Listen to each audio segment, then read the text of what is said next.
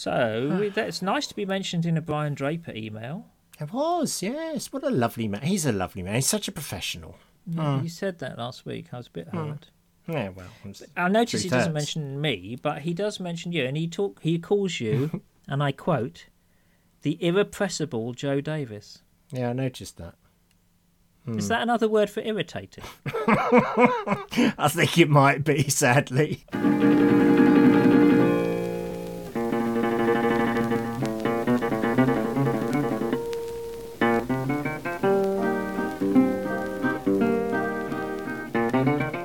Everyone to episode 140 of the Mid Faith Crisis podcast. I have literally no idea what I'm doing. You're making gestures at me. You see, No, no, you don't, don't make this do about it? me. Don't Well, make it I wasn't me. the one doing rude things down Zoom. Listen, we both just arrived here. It's all a bit tense. I was breaking the ice with you. That's what I was doing. I Mm. was warming you up comedically. yes, well, I've been, I've had enough of that over Warm the you up more comedically. Yeah, I know. Yeah. Anyway, moving on. Yes. So, how are you? I'm all right. Yeah. Well, here we are. I mean, you know, it's just it's just another week. What's happening in the world? Is there something called Brexit going on at the moment? I think Oh, that's been the headlines. How how love how lovely to have that back. I tell you what though, moving on from all that stuff, mm. I've had an idea that I like to call crash your home group. So I was thinking about this Okay. because you know who knows? I mean, it's really wonderful news that there's a vaccine and it's getting rolled out in the UK. We're all very excited about that. But let's face it, it's probably going to take six months, given our collective gift of administration as a country. So, uh, and and not to mention, it is quite no mean feat to vaccinate an entire population. So, there's still going to be lots of lockdown and stuff. So I had this idea that I could crash people's home groups. You know, like on Zoom, because people aren't meeting in real home groups; they're doing it by Zoom. Hmm. So I thought it'd be fun. I'd, you know, put, put together a little, you know, hour-long session or something, or forty-five-minute session on mid-faith crisisy sort of issues, and I could crash people's home groups. So if that's something you are, because the, the idea for this came from speaking at that church the other week Right. when there were lots of people, and I assume this is a very untypical church.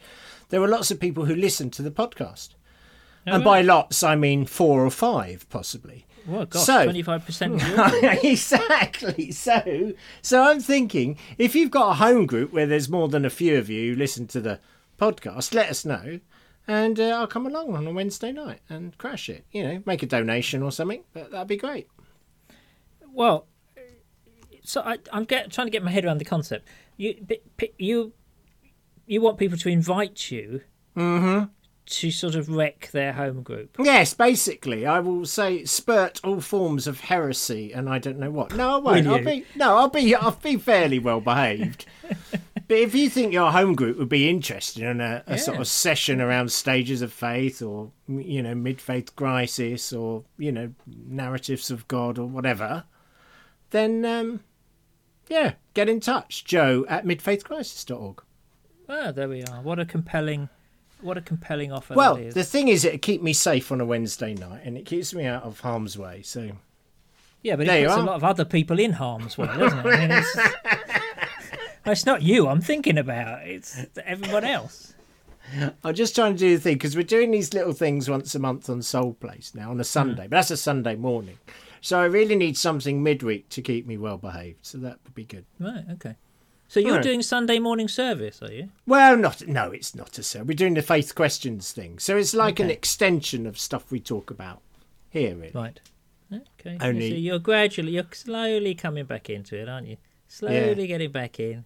Yeah, I know. Lured in. Fine, I've seen you out in the garden by the pond, just thinking Just- about a baptism. Just holding a service. Holding one of those little tiny cups of wine that the Baptists have. Ah, I know. Anyway, well, it. that'd be good. So if you want to, if you want Joe to crash your home group, uh, yeah, Oh, do that. touch. That'd be great. Yeah. Anyway, but other ha- than that, are you, are you okay? Yeah, I think so. I think so. You know, getting ready for Christmas. We're doing that whole not really giving presents thing. So we went into Marks and Spencer to buy mm. something that obviously wasn't a present uh, this week, and you know, did the normal kind of chatty chatty thing to mm. the person who took our money, and she's going, "Oh, doing your Christmas shopping? Have you got all your presents yet?" And so we, you know, it's awkward. I said, "Well, mm. no, because we don't, you know, we don't really do."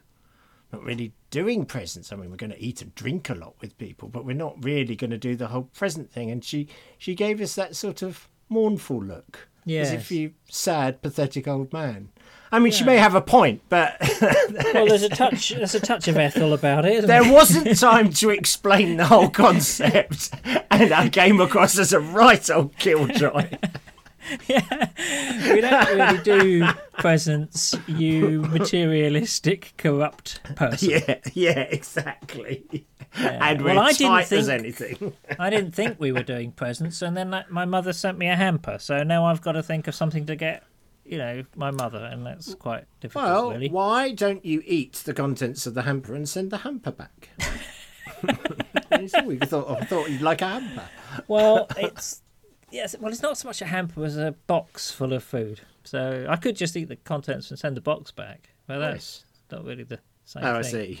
Yeah. I suppose as an 84 year old woman, I'll get her the normal paragliding out outing that she likes to do. Brilliant. Uh, look, yeah. look, clearly we need to move on and we need to move fast. People haven't paid good money for this drivel. Talking of which, thank Yeah. you very much uh, to everybody who supports the podcast. Oh, We've know. had some lovely donations recently, and that's really encouraging. It And is. uh, we're only sorry we can't offer you any value for money. But uh, that was never part of the deal. and just remind people what they get when they give to the podcast. They Nick. get they get absolutely nothing. Yeah, exactly. except except the joy of knowing that you know they've made an impoverished writer and a disgraced ex-Baptist minister marginally less poor than they were Exactly. yeah. a few moments before. Uh, thank you. No, we are we are exceptionally grateful, and uh, We it really does are. it does um, enable us to keep doing this stuff, which is great. Yeah. Uh, another thing that you can do if you like the podcast, or you might as well say now rather than leave it to Mm. the end, is you can recommend it uh, either to a friend or to an enemy or just a complete stranger. I mean, if you've Exactly, just got an yeah. access to a list of uh, email, I believe it's perfectly acceptable just to send those links out. Um, and uh, yeah, uh, yeah, just recommend it and also leave a review because uh, apparently. Apple and all those things they take um, they take notice Hmm. of these things. So so there's lots of ways you can get involved, uh, but we're we're very grateful for anyone who engages in any way. Hmm. Thank you very much. Here ends the public service announcement. You are beautiful people. There is little or no doubt about that whatsoever. Before I go marching on with my feedback, it feels like it's all been about me. How are you? Uh, I am uh, dying under deadlines and uh, diary things. You know, loads of different things to do. Doing quite a lot of PR, quite a lot of speaking about the book. Good. Do you know what? It's Spring Harvest's book club book this month. Is it? Yeah. You have really scaled the heights. I know. The funny thing is, it's got this enormous innuendo in the title, and I, I just can't work out why nobody's twigged. Maybe I'm losing my It's great. touch. I think Anyway, yeah. So there's- it's so I've done interviews with that, and um, so there'll be quite a few going up on YouTube. I'm doing a a talk tomorrow about it, which we'll we'll put a link in the show notes too, because I think you can Hmm. look at that. And um, yeah, so, so but it all means there's loads things coming Sure. at me. You know, I don't handle this stuff very well No. like you know actually doing tasks that's not what i no. do No, you don't. and I've noticed so- it makes you crabby, irritable, and unable to read the running order ahead of time. That's one of the ways your busyness manifests. listen i've read your running orders before they're really barely worth the effort so anyway talking of which let's get on with it shall Yeah, we? Yeah, we will get on. Now, we haven't been totally overwhelmed by responses to the book because I think A, people just read it and love it and they have no questions, and B, they have bought it in time for Christmas and haven't read it yet. So uh, that explains that. However, we have had some good feedback, and here comes Andrews. And Andrew says this Hi, Joe. He says, Great show. I was interested in the letter you read out asking about how long a crisis of faith lasts, as I'd recently listened to an episode of Unbelievable talking about the psychology of conversions and deconversions and disaffiliation. The Christian deconversion researcher found a clear pattern of church conditions that catalyse disaffiliation or deconversion. I've never heard of deconversion, have you? It's very interesting. Uh, yes, I have heard of it. Yeah. oh, well, there you are. I don't know about disaffiliation. That sounds. Yeah, I know. It's interesting. And he says, uh, he says, uh, I posted us a link to the blog, but a few might pique your interest. And he says, uh, here are the things that sort of, you know, are common for people experiencing, I guess, deconversion. Legalism and group conformity, isolationism, seeing the world as other, compulsive certainty, and biblical literalism. He says, I suspect that most of your listeners can relate to all of these, but there's a fifth one that might provoke more discussion spiritualism. Do supernatural forces significantly influence everyday events? He says, if you believe they do, then I think you can reassemble your faith once you've sorted out the problem of why a loving God allows the natural world to inflict misery on some people. If you don't believe in the supernatural, you can solve the problem of evil quite easily, but it's harder to explain what happened at the resurrection. If nothing supernatural happened, what's the evidence for Jesus being God? It was the supernatural thing that scuppered my ventures into faith, and I'd like to know if you think there is an expression of Christianity that works for people who don't believe in the supernatural. The easiest way around this is to point towards all the limits there are on our understanding of the universe, but this doesn't explain what actually happened at the resurrection. So you see what he's getting at there, don't you? Hmm. He's he's really asking a question about, you know, do you do you believe in the supernatural? And hmm. can can Christianity exist without that belief? That's a good question. It is a good question. I did like the mention of compulsive certainty in there. Yeah. I like that. I give me the impression of people go wandering around being. Compu- I, I can't help being certain. I'm a compulsive certainty. yeah, I, I suffer from compulsive certainty. I'm, I can't help it. I'm, I'm, I don't want to be as certain as I am, but I just can't help myself. Um, yes, there's lots of sort of background here, isn't there? I mean, it depends what you mean by supernatural and, and Yes, I know. when I that question depends what you mean by significantly influence. When if you're asking, do supernaturally forces significantly influence everyday events? yeah, Uh, yeah, I don't know really. I, well, I mean, I do know what I think, but I'm interested to know yeah, what what your yeah. Well, I, take on well, this is. Well, I have a take on it, and and um, and the words ringing in my ears are your words from last week that said one of the reasons we perhaps aren't getting so many emails is we're not being controversial enough. So Oh Lord, why did I say that? and so to answer your question, Andrew, Yeah. I think there definitely is a way of there definitely is a brand of Christianity that that doesn't have supernatural uh, beliefs in in that in the sense that I think you are meaning them. I mean, I'm a bit uncomfortable with the word because I'm not really sure what it means. What what I personally don't believe in is magic. I don't, you know, and I realise when I say that thousands of fairies are now dying. So I apologise, kids, Yeah, but yeah. you know, but I don't. Fairy killer. I don't really believe in, in magic. You know, in say a few magic words, and this can happen. You know that that sort of attitude to prayer, for example. I don't think, but I. But what exists for me undeniably is spirit. I do think spirit is what glues the entire creation together. Matter, in fact. And that's the glory of the incarnation. Spirit and matter, you know, belong together, are incarnate together. And so so I think it is deeply possible to have a firm faith, a firm following of following in the way of Jesus without necess you know and i know hmm. many people who believe this. They don't believe in literal miracles. They wouldn't believe in a literal virgin birth. They perhaps wouldn't even believe in a literal resurrection. But that has not stopped them giving their lives to following jesus. Mm-hmm. Mm-hmm. They they have said no, what's important for them is the meaning of all these stories.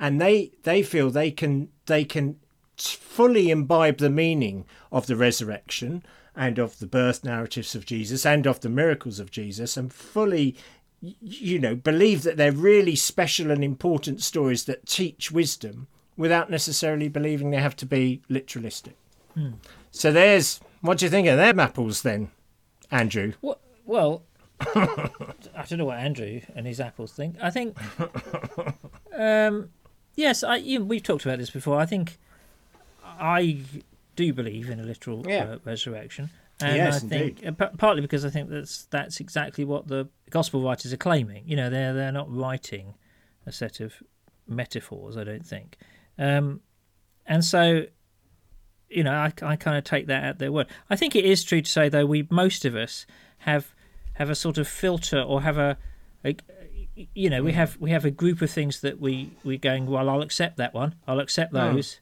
I'll accept Mm. those.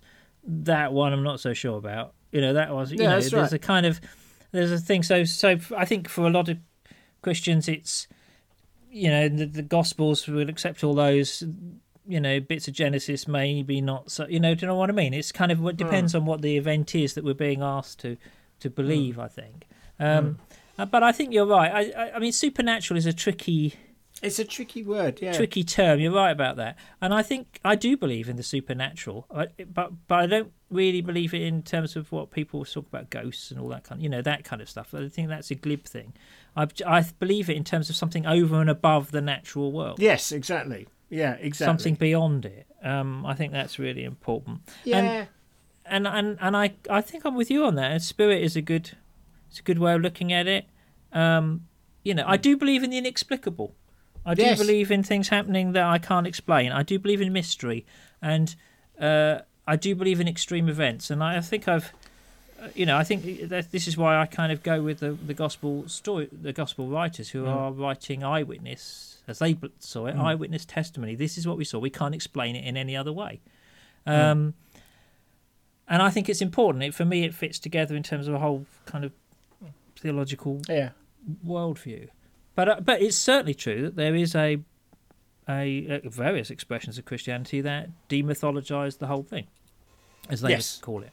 Indeed, indeed, and I think I think that the world of science, you know, helps us. I I think now because uh, last thing I read and I and didn't understand about dimensions was that there's 13 dimensions. Most of us are used to thinking in terms of three or four dimensions, four or five perhaps. You know, forwards, backwards, upwards. You know, was it height, depth, breadth, and time that comes in somewhere? Cheese. But your cheese, the cheese don't. But if there's 13 dimensions, and you know what they're learning at the sort of um, you know atomic level of how particles behave is absolutely mind blowing. I mean, mind numbing. Things are not as they seem.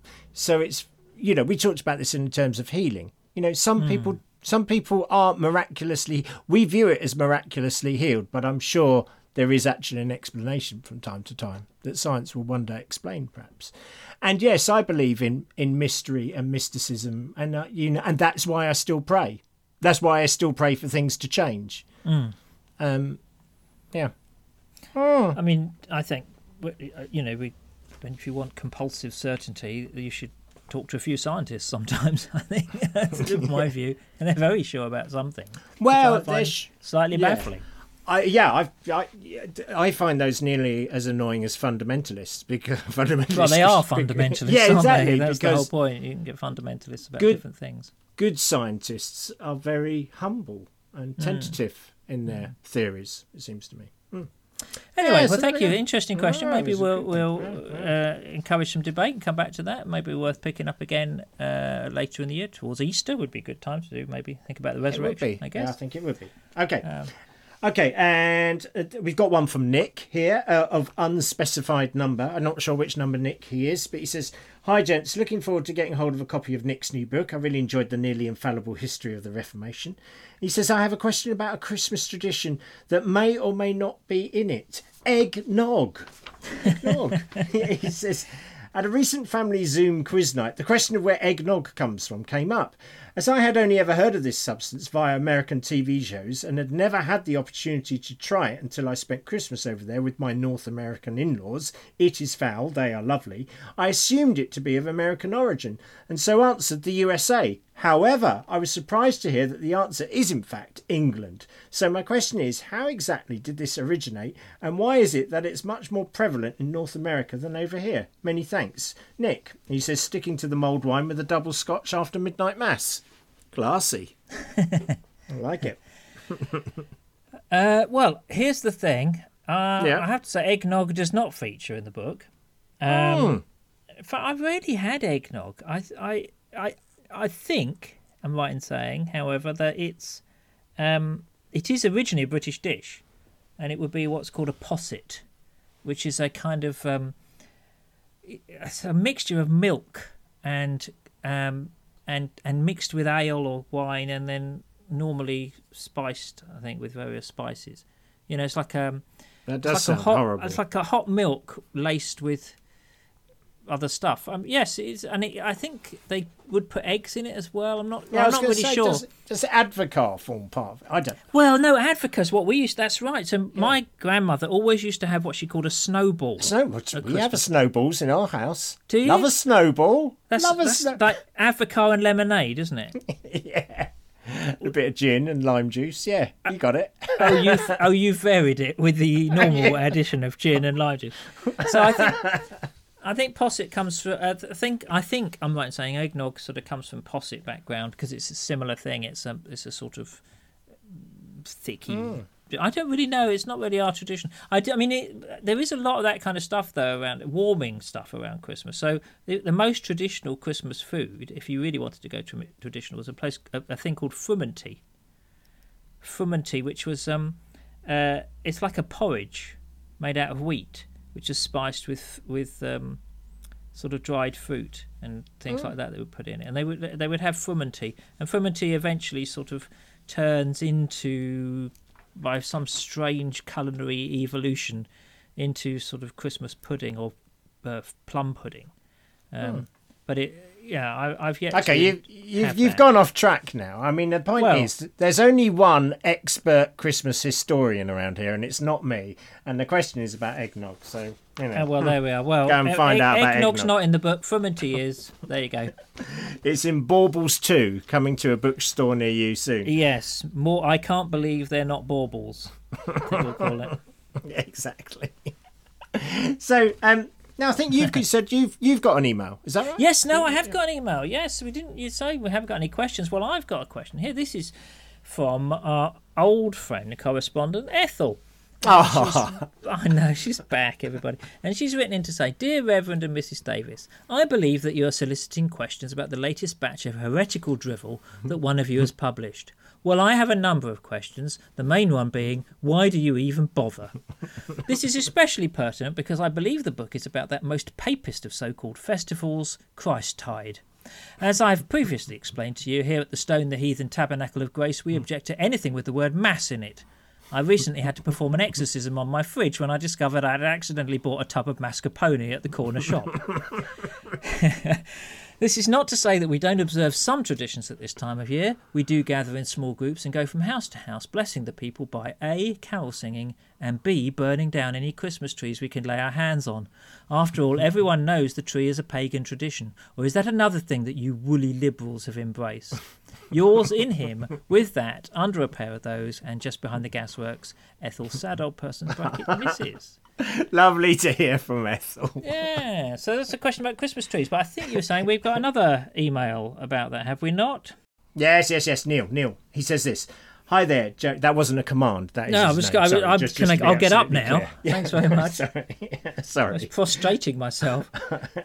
Neil says, uh, so hi there, Joe. Nick, I've finished Nick's book, which is very enjoyable and easy to read. Two points to make. He says, one, congratulations on managing to get Tony Stark, he of Iron Man fame in the Marvel movies, into such a book. And two, You're he welcome. says- yeah, good. it was funny. Uh, two, he says, please can you consider a warning on any reprints? One truly lovely memory of my youth was lying on the floor underneath the Christmas tree and staring up at it in wonder at all the sparkles and the lights. I was slightly freaked out then to now learn the suggestion that the tinsel on the tree is meant to denote snakes from the story of Adam and Eve. I still have nightmares about snakes sometimes, even now. Good job I didn't know this little truth when I was a young lad. He says, so many thanks for keeping me and many more uh, going in these dark days. Thank you, Neil. Well, trees. I see. One of the things that's interesting. I think. Well, firstly, I haven't suggested that tinsel is really snakes. I'm just saying that the origin of Christmas trees uh, goes goes back to about um, 1419. The earliest ones, 1419, in Latvia. and uh, probably originates with Adam and Eve plays, mystery plays performed on Hmm. on Christmas Eve, which was the festival of saints Adam and Eve. I don't know how they became saints, but anyway, Right. it's, it's a big comeback, isn't it, for them? Well done. That was. yeah, that's great. Um, and and so you know, if you really and, and there's some countries that are still known, I think, as paradise trees. So you know, obviously, if, if you're going to perform a play of Adam and Eve, you've got to have a tree. You're not going to get an apple tree at that time of year, so the fir trees, and they would hang fruit on it, and some they would hang sort of sweetmeats or biscuits or whatever, um, Oh. Small cakes, turnips. In one country, they're hung. I mean, that is a disappointing Christmas decoration, is it not? That turnip is, yeah. Biscuits I could go along with. Come on, children, come around the tree and help yourself to a turnip. uh, yes, I mean they, uh, uh, and after a while they get brought into the houses. So origi- the, the probably Christmas tree probably originates with uh, with the mystery plays and and a thoroughly sort of Christian biblical context, as it were. So I don't know why Ethel's burning them because she's well. I do. I was going to say them. because I have certainly heard the uh, the rumours that these were all pagan in origin. Yeah. Well, well, it's one of those themes that we mentioned last time. It's the Hmm. theme of if it looks pagan, it must be pagan. But I think the question maybe we could just think about is why do why did um, really sort of post Reformation, I suppose, Christians, uh, including Catholics actually, think that Hmm. was pagan, think that greenery is pagan. It's an is interesting odd. thing. Why why do we associate it with that? You know, there, there is this anxiety about uh, anything like that. You know, There's anxiety about nature, about There living is. on a planet that has Well, trees on it. there is. There is. I think partly it's to do with the uh, trees in the Bible are quite often sort of places of worship. You know, Yeah. there's you know they're, Yeah. they're Yeah. sort of Asherah poles or whatever. See, even So- the Bible's pagan. I know a load of pagans in the Bible. Actually, a load of pagans in the Bible. Most of them running Israel for most of the time. But anyway, um, so, so there is a kind of uncertainty about sort of that thing, and I think uh, the northern Germanic tribes, um, you know, all in forests, so they did have uh, they did have sacred groves, but they were mainly oak trees, I think, if anything. Um, I, I just think it's really interesting. Why were people suspicious of it? And it's that kind of thing that it doesn't look Christian enough. I think Yeah. it just looks too That's an interesting. thought. ordinary. So an- What does another, something? What does something need to be to look a bit more Christian? I don't know. Well, There's you a know, JC on it. it, it's a fir tree for a start. You see, so obviously it's not a, you know, it's, it's not an olive tree. If it's an olive tree, maybe you, know, Ah, you could Christianize it. But but but yeah, it's a it's a kind of odd thing, and I think that more and more we hopefully one of the things that the book will do is, is encourage people to say, well, actually, sort of nature is. This kind of symbolism is fine. legitimate. It's fine. It's legitimate. It's okay. You know, actually, Yeah. you know, one of the other things that that um, you hear a lot, for example, is that any kind of of the greenery that's referred to around Christmas is also a pagan thing. So you know, the holly and the Hmm. ivy, a very very strange carol. Yes. It's, this, it's called the holly and the ivy. The ivy only appears in verse one. After that, it's all holly. It should really be called the holly, the holly, the holly, the holly, and more holly. You know. Anyway, A but it- tiny bit of ivy. yeah, um, Ivy mentioned at the beginning to say how rubbish Ivy is, which is true actually, because I got Ivy in my garden. It's horrible. Anyway, the thing is, The wrens holly and the think that, ivy though, are- do they? so well, they, they like it, yeah. The, uh, the holly and the ivy is, is seen as sort of pagan. Again, they'll often hear it said, "Oh, look, it's forest. It's it's you know, it's going out into the woods. It's a pagan thing." But it all comes from pretty much from that that carol or those types of poems. Why? Because actually, the churches were full of holly and ivy. they put- they bought them in at Christmas. Why did they bring them in? Because it looks nice. It's just nice. What else Yes, is growing? a nice thing to do. It is. so, you know, sometimes we do things because they're nice things to do. And that in itself is religious enough. You know, it's fine. It's You don't have to claim it as Jesus did this. Yeah, he always took Holly in at Christmas on his birthday. That's exactly You know, why do we do this? We don't actually have to do this. We could say, oh, look, this is lovely. Let's bring it into the church. And, and in fact, there was. Uh, you know, there was almost kind of a rule of what you dressed your church with in terms of um, uh, greenery. You Okay. you changed it at a certain point and brought in certain different things. And it's all to do with what's growing at the time, to be honest. Yeah. But but you know, symbolism did grow out of it. I just found that really interesting thinking about the whole Christmas thing about the the almost um, the difficulty we have with just Yeah. the ordinary. It doesn't seem sacred enough to us. Doesn't It's seem funny, Christmas enough to us. You know.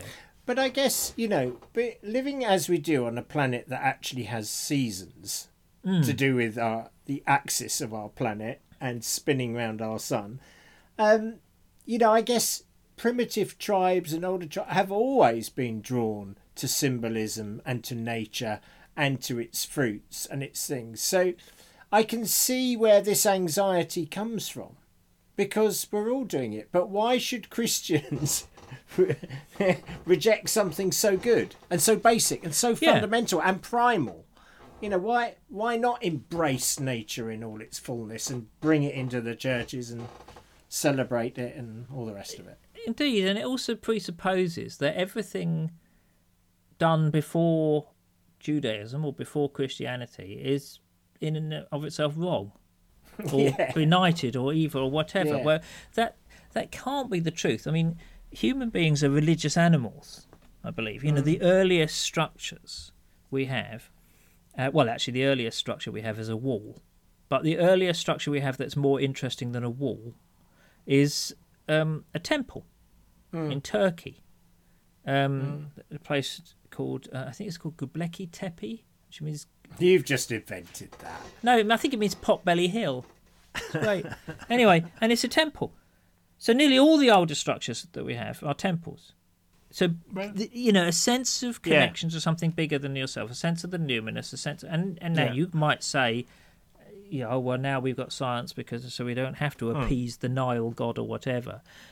Uh, but I don't think that feeling actually has gone away from people. No, maybe this no. links back to what we were talking about at the beginning. There's evidence of spirit. Yeah. sense of mystery, sense of Yeah. need to connect, and I think you can do that in any in any number of ways. And um, maybe it's time to rediscover sort of greenery in the church. Uh, you know, Yeah. it- it- it- it's quite good because I think. Uh, like um, flower arrangers have a very bad sort of name in church. They're seen as something very Yeah. ancient, uh, you know, old fuddy duddy, and, and they can be a little Yeah. bit fearsome. I'll be honest. Yeah.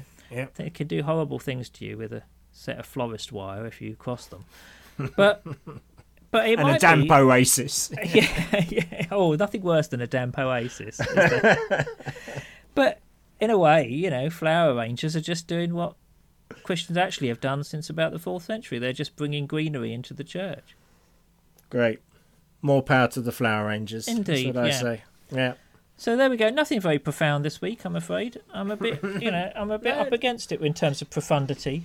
But I think, uh, I think what we could do is bring some greenery into your house if you've got anywhere near. If not, go Yeah. nick somebody's tree. No, don't do that. But go and, you know, I think that's a good thing to do. I've been trying to consciously do that this time with a- Yeah. uh, wreath, Advent wreaths, and things like that. Again, a very recent tradition. Doesn't matter. Doesn't matter. Yeah. Do it anyway. Bring some greenery into your house. It's a good thing to do. That's a great thing. Thank you. No, Turf thank your you. turf your office now for, for Christmas. I'm just off to mow the living room, dear. Anyway, listen.